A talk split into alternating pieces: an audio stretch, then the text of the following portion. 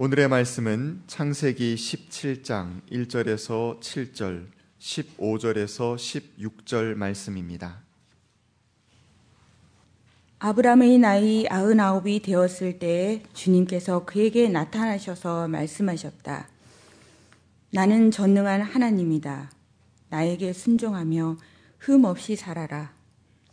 나와 너 사이에 내가 몸소 언약을 세워서 너를 크게 번성하게 하겠다. 아브라함이 얼굴을 땅에 대고 엎드려 있는데 하나님이 그에게 말씀하셨다. 나는 너와 언약을 세우고 약속한다. 너는 여러 민족의 조상이 될 것이다. 내가 너를 여러 민족의 아버지로 만들었으니 이제부터는 너의 이름이 아브라함이 아니라 아브라함이다. 내가 너를 크게 번성하게 하겠다. 너에게서 여러 민족이 나오고 너에게서 왕들도 나올 것이다. 내가 너와 세우는 언약은 나와 너 사이에 맺는 것이 뿐 아니라 너희 뒤에 오는 너의 자손과도 대대로 세우는 영원한 언약이다. 이 언약을 따라서 나는 너희 하나님이 될 뿐만 아니라 뒤에 오는 너의 자손의 하나님도 될 것이다. 하나님이 아브라함에게 또 말씀하셨다. 너희 아내 사례를 이제 사례라고 하지 말고 사라라고 하여라. 내가 그에게 복을 주어 너에게 아들을 낳아주게 하겠다. 내가 너희 아내에게 복을 주어서 여러 민족의 어머니가 되게 하고 백성들을 다스리는 왕들이 그에게서 나오게 하겠다. 이는 하나님의 말씀입니다. 감사합니다. 아멘. 평강이 교회 여러분 모두와 함께 하시기를 빕니다. 아, 사순절 기간을 순례자로 살아보자고 마음속에 다짐을 하고 살지만 우리의 마음을 고요하게 할 수 없도록 만드는 여러 가지 일들이 도처에서 벌어지고 있습니다. 자신에게 주어져 있는 우월적인 지위를 이용해서 여성들을 성적으로 모욕하는 일들이 도처에서 터져나오고 있고 이 아픔, 이 고통, 이런 것들이 치유되기 위해서는 상당한 시간이 필요하다는 사실이 일깨워지고 있습니다. 평화의 재전이라고 하는 평창 동계올림픽이 열리고 있지만 지금 시리아의 수도인 다마스커스의 동쪽 반군 지역인 동구타라고 하는 지역은 정부군의 공습과 폭격으로 말미암아 수없이 많은 사람들이 죽어가고 있습니다. 그것은 공격이 아니라 학살이라고 사람들이 이야기하고 있습니다. 무고한 아이들과 여성들이 수없이 죽고 있습니다. 인간은 언제나 평화를 꿈꾸지만 평화의 꿈은 요원한 과제처럼만 자꾸만 여겨집니다. 이 참담한 현실을 바라보면서 많은 사람들이 하나님 앞에 엎드려 탄식합니다. 하나님, 어찌하여 이런 일을 허락하십니까? 그러나 분명한 것은 하나님이 그런 일을 허락한 적이 없다는 것입니다. 하나님은 그래서는 안 된다고 말씀하실 뿐입니다. 다만 인간이 하나님의 법을 어기고 그런 일을 자행하고 있다는 사실입니다. 그럼 하나님은 도대체 뭘 하고 계시냐고 우리는 묻게 됩니다. 하나님은 틀림없이 일하고 계실 겁니다.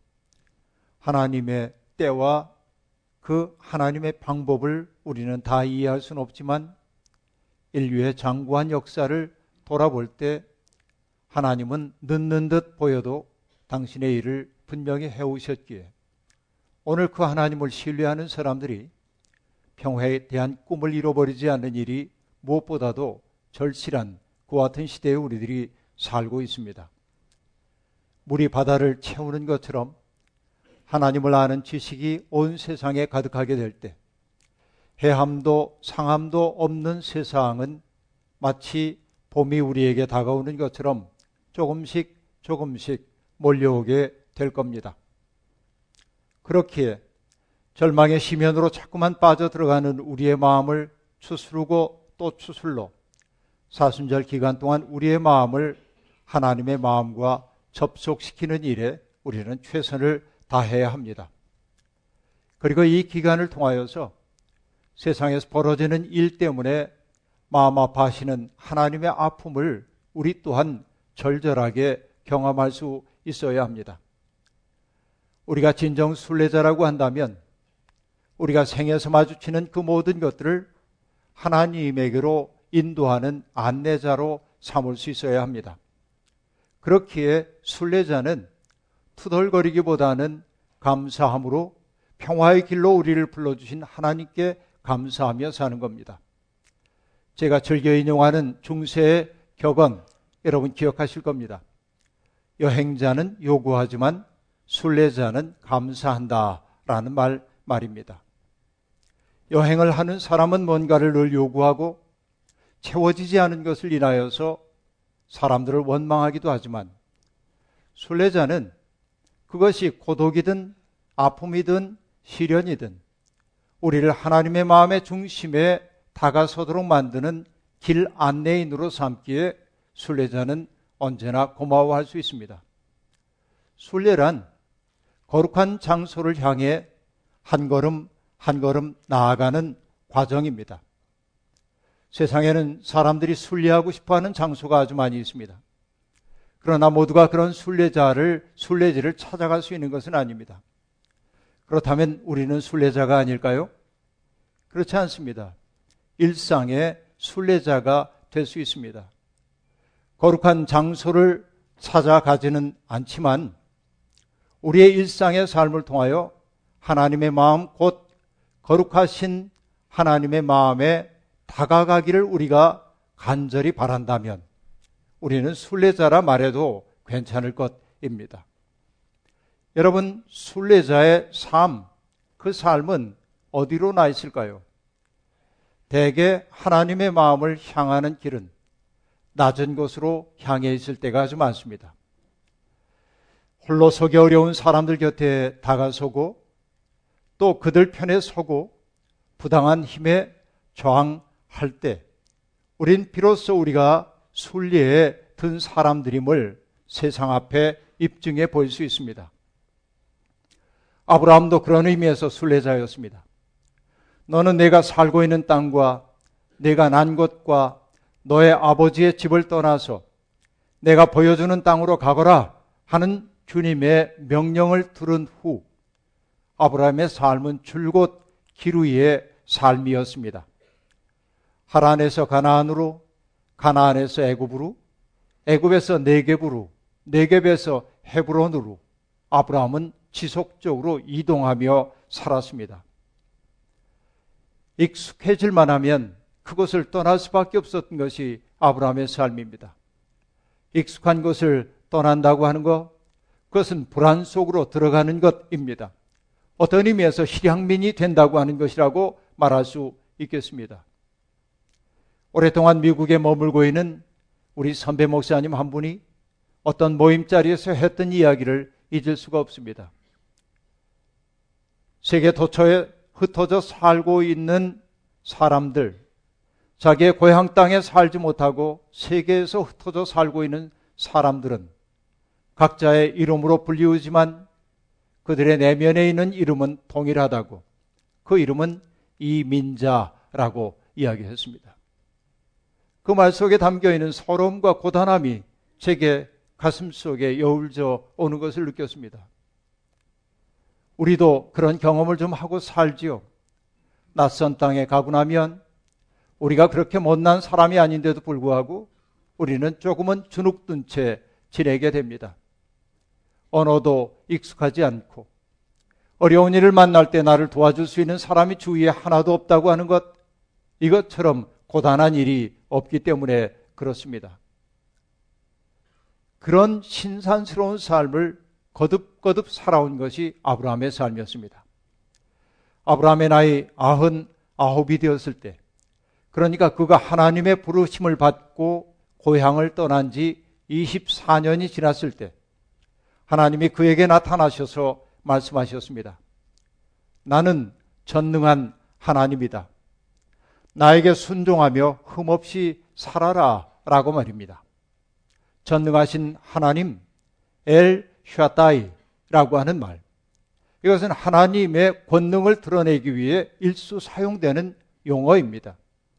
전능하신 하나님은 어떠한 분입니까? 사람들을 예속시키고 있는 온갖 제도와 시스템에서 사람들을 벗어나 자유인이 되게 하시는 그 하나님이 전능하신 하나님입니다.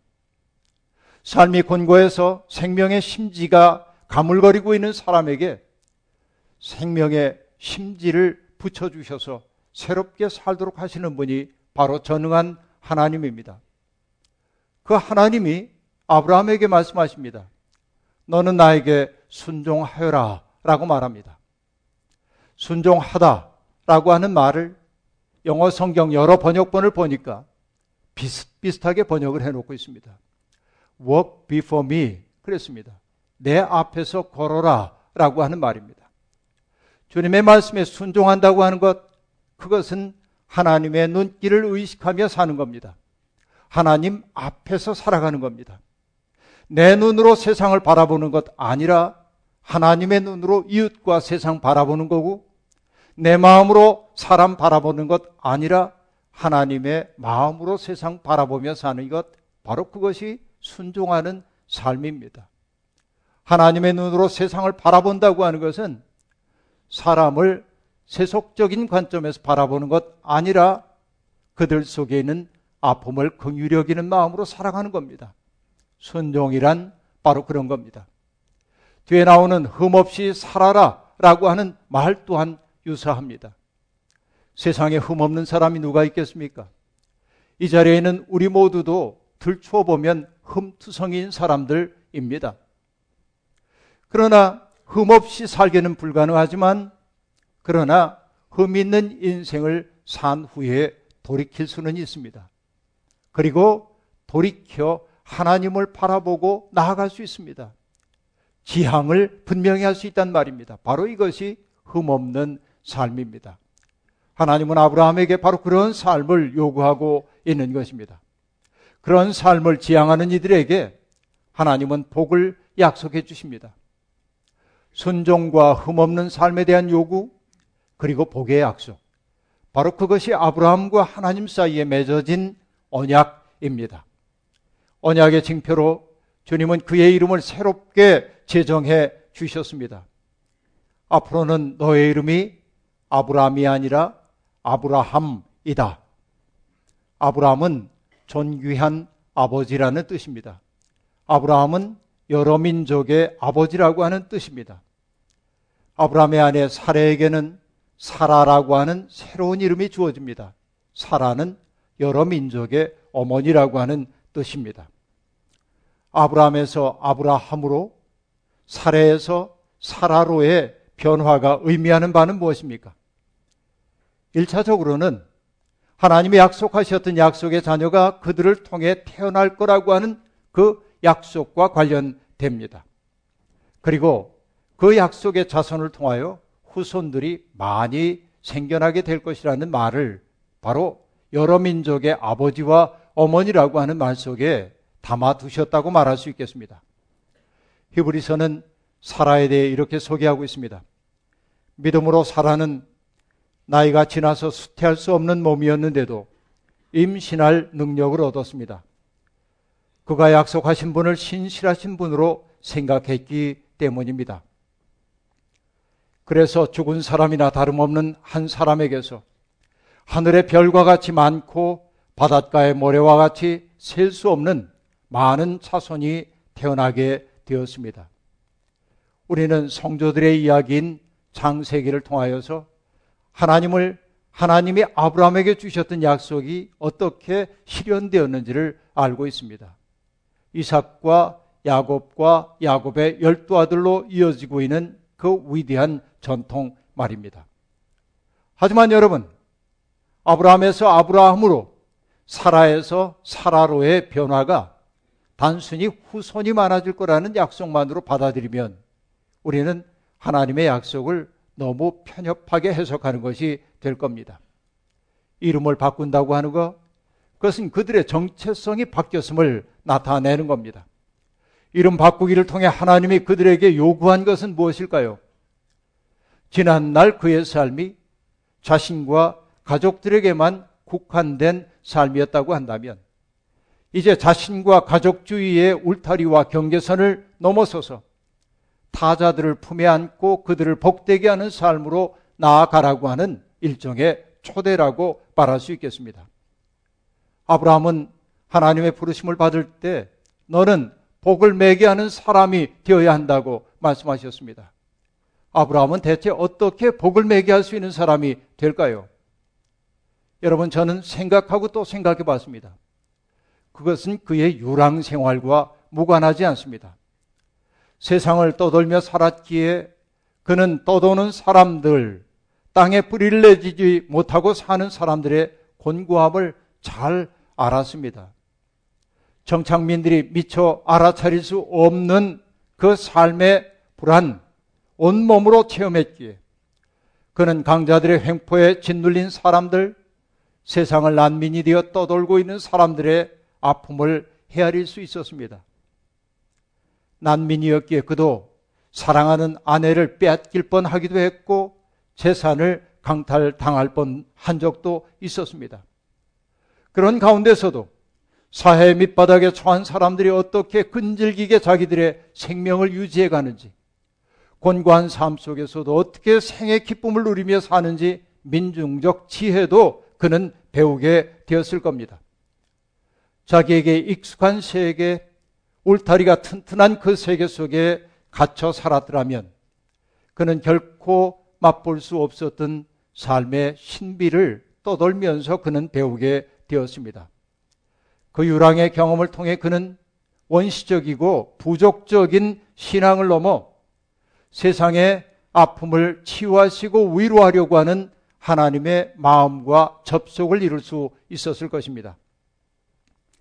감리교의 선교사였던 나 에스덕이라고 하는 분이 있습니다. 미국 사람인데 원래 이름은 에스더 레어드라고 하는 이름입니다. 이분은 1901년생이고 1968년에 파킨슨 씨 병으로 세상을 떠난 아름다운 선교사였습니다. 1926년에 미 감리교회의 파송을 받아 이 땅에 와서 40년을 한결같이 한국 사람들을 위해 헌신하고 봉사하다가 그는 세상을 떠났습니다. 그는 전쟁 미망인 그리고 전쟁고와 어린이들, 결핵 환자, 버림받은 노숙자 같은 사람들을 자신의 품으로 끌어안았고 그들을 돕기 위해 할 수 있는 모든 일을 다 감당했습니다. 그분의 일화 가운데 하나가 제 마음속에 깊은 울림이 되어 다가옵니다. 어느 날 감리교 목사 하나가 자기 교인 한 사람을 데리고 나 애시덕을 찾아왔습니다. 그리고 말합니다. 이 사람은 아주 신실한 감리교도입니다. 그러니 이 사람을 빨리 입원시켜서 치료를 해 주시길 바랍니다. 그리고 그를 찍었던 엑스라이 사진을 한 장 가지고 나 애시독에게 가져왔습니다. 그러나 나 애시독 선교사는 그 감리교인을 먼저 입원시키지 않았습니다. 대신 누구를 입원시켰냐면 불교 신자 한 사람을 입원시켰습니다. 그 사실을 알게 된 감리교 목사가 나의 시덕을 찾아와 항의합니다. 그리고 말합니다. 당신은 감리교회에 충성스럽지 않군요. 라고 책망합니다. 그때 나 애시덕 선교사가 이런 말을 했습니다. 요양원에 누가 먼저 입원해야 하는 것은 흉부 엑스레이가 보여주는 병 상태에 따라 결정됩니다.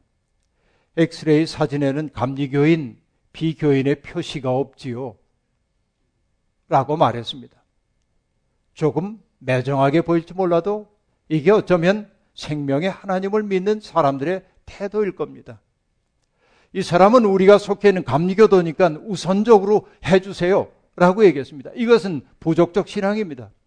그러나 나의 시덕이 이루고 있던 세계는 뭐냐면 아파하는 생명을 돌보는 것이 우선이라고 얘기하는 겁니다. 이것이 보편적 신앙인 것입니다. 여러분, 편협한 패거리 의식에서 벗어나 세상의 아픔을 보듬어하는 것이 바로 하나님이 기뻐하시는 삶이 아니겠습니까? 저는 아브라함이 유랑을 통해 바로 그런 마음의 당도했기에 세상에 복을 매게 하는 사람이 되었다고 마음속에 확신합니다. 하나님은 인간이 인위적으로 만들어 놓은 경계선에 구애받지 않는 분이기 때문에 그렇습니다.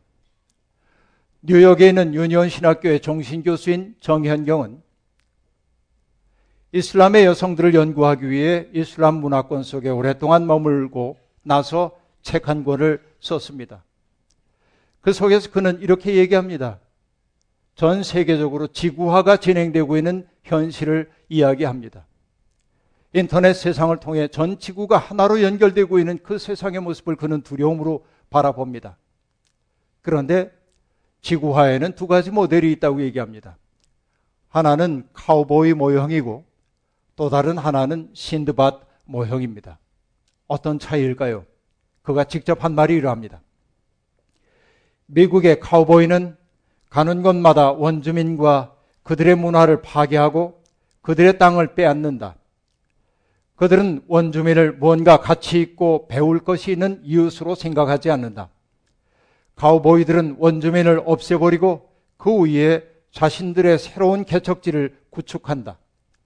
그러나 이슬람 구전 문화 속에 깊이 자리 잡고 있는 신드바트는 세계를 여행하며 가는 곳마다 원주민들에게 소중한 것을 배워 고향 사람들에게 가르쳐 주는 문화 통역자이다. 카우보이들이 총칼의 힘으로 세상과 만난다면 신드바트는 가슴과 글의 힘으로 세상과 만난다. 신드바트를 지금의 문화적 언어로 표현하자면 글로벌 노마드이다 라고 말합니다. 신드바트는 이웃을 만날 때마다 그들이 나와 다르다는 사실을 신기해 합니다. 그리고 그것을 배우고 체화시키고 결국에는 그들의 친구가 됩니다. 그에게 있어서 다름이란 혐오와 공포 혹은 제거의 대상이 아니라 새로운 세계를 여는 창문입니다. 그런 의미에서 아브라함도 global nomad, 세상을 떠도는 유목민이라 말할 수 있겠습니다. 메소포타미아 문명권과 이집트 문명권을 두루 떠돌아 다녔으니 말입니다. 하지만 신드바트와 아브라함 사이에는 한 가지 차이가 있습니다. 아브라함은 만나는 사람들로부터 뭔가를 배우고 그들의 친구가 되려고 노력했지만 그들의 문화와 종교에 동화되기보다는 자기 정체성을 확고하게 하고 살았습니다. 야외 하나님이 그를 불러주신 그 부름에 충실했단 말입니다. 세상에 복을 가져가는 사람. 어떤 경우에도 세상을 복되게 하는 사람으로서의 정체성을 잃어버리지 않았던 것입니다.